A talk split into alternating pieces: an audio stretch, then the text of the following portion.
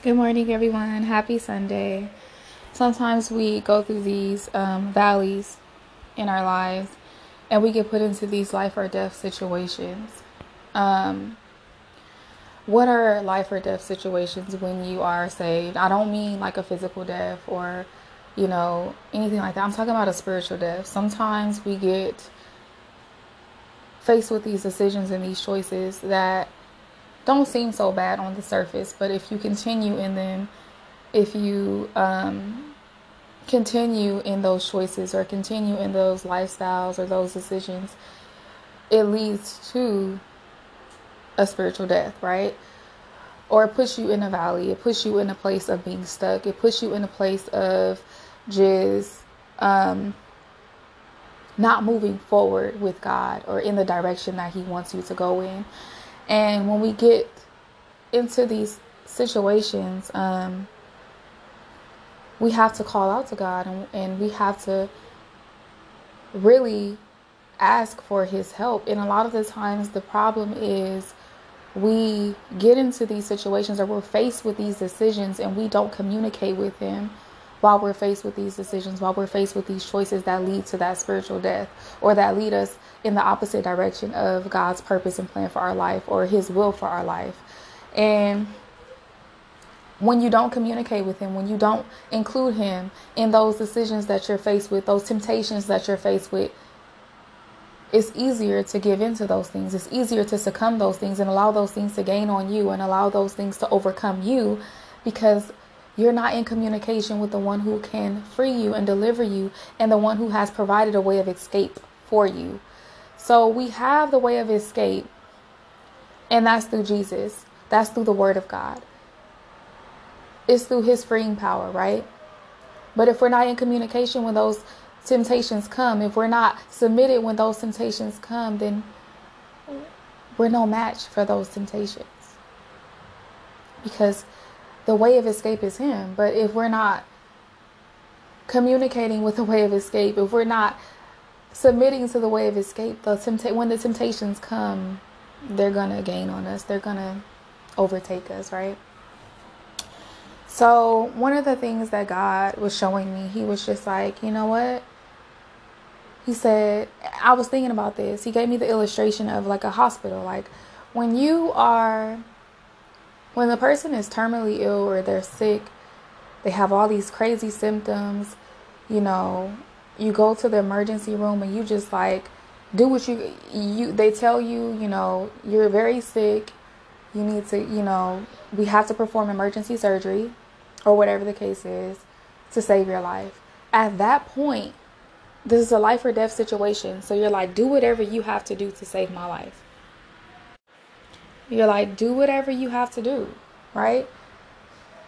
When you're faced with a life or death situation, it's like, no, do whatever you have to do to save my life.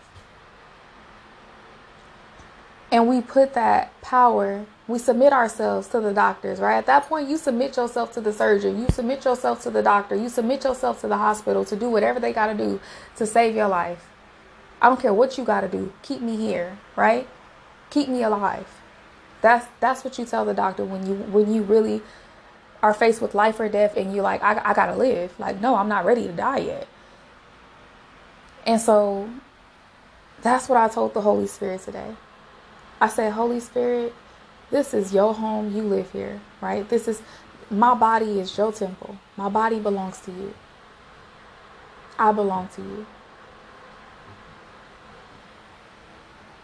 Do whatever you got to do to keep me. Do whatever you have to do to keep my mind. Do whatever you have to do to keep me in line with the purpose and plan that God has for me. Do whatever you got to do. That's how we we got to submit our life to him because it's literally we are in a we're faced with life or death daily. The wages of sin are death. So every day that you wake up and you open up your eyes, those two things are faced are, are placed before you. Those two choices are faced be, are placed before you and you have to make a decision to choose life. That is not a decision that will be forced upon us. That is not something that God is going to say, "Well, I I you you to choose life today." Like, no, that's something you have to choose. Choose this day whom you will serve. We all have to make that choice. Nobody's going to make that choice for us. And the prayer is God, Holy Spirit, do whatever you got to do.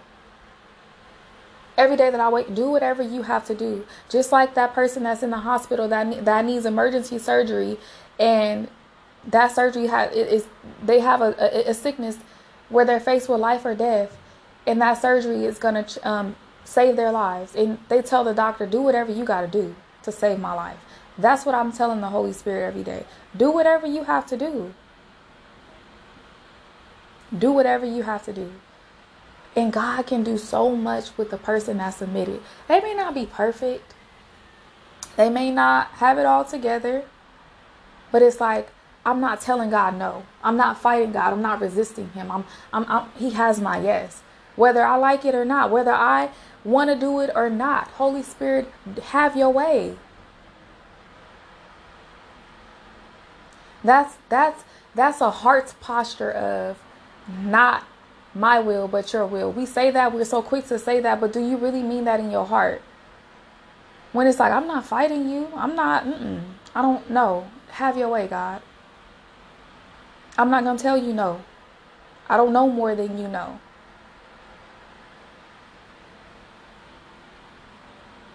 And that's where I was. That's where I am. That's where we have to be. Do whatever you have to do, Holy Spirit, to save my life because every day I'm faced with life or death. Spiritually.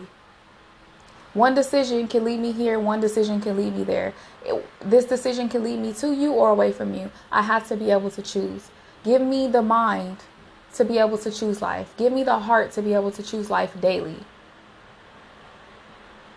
Amen.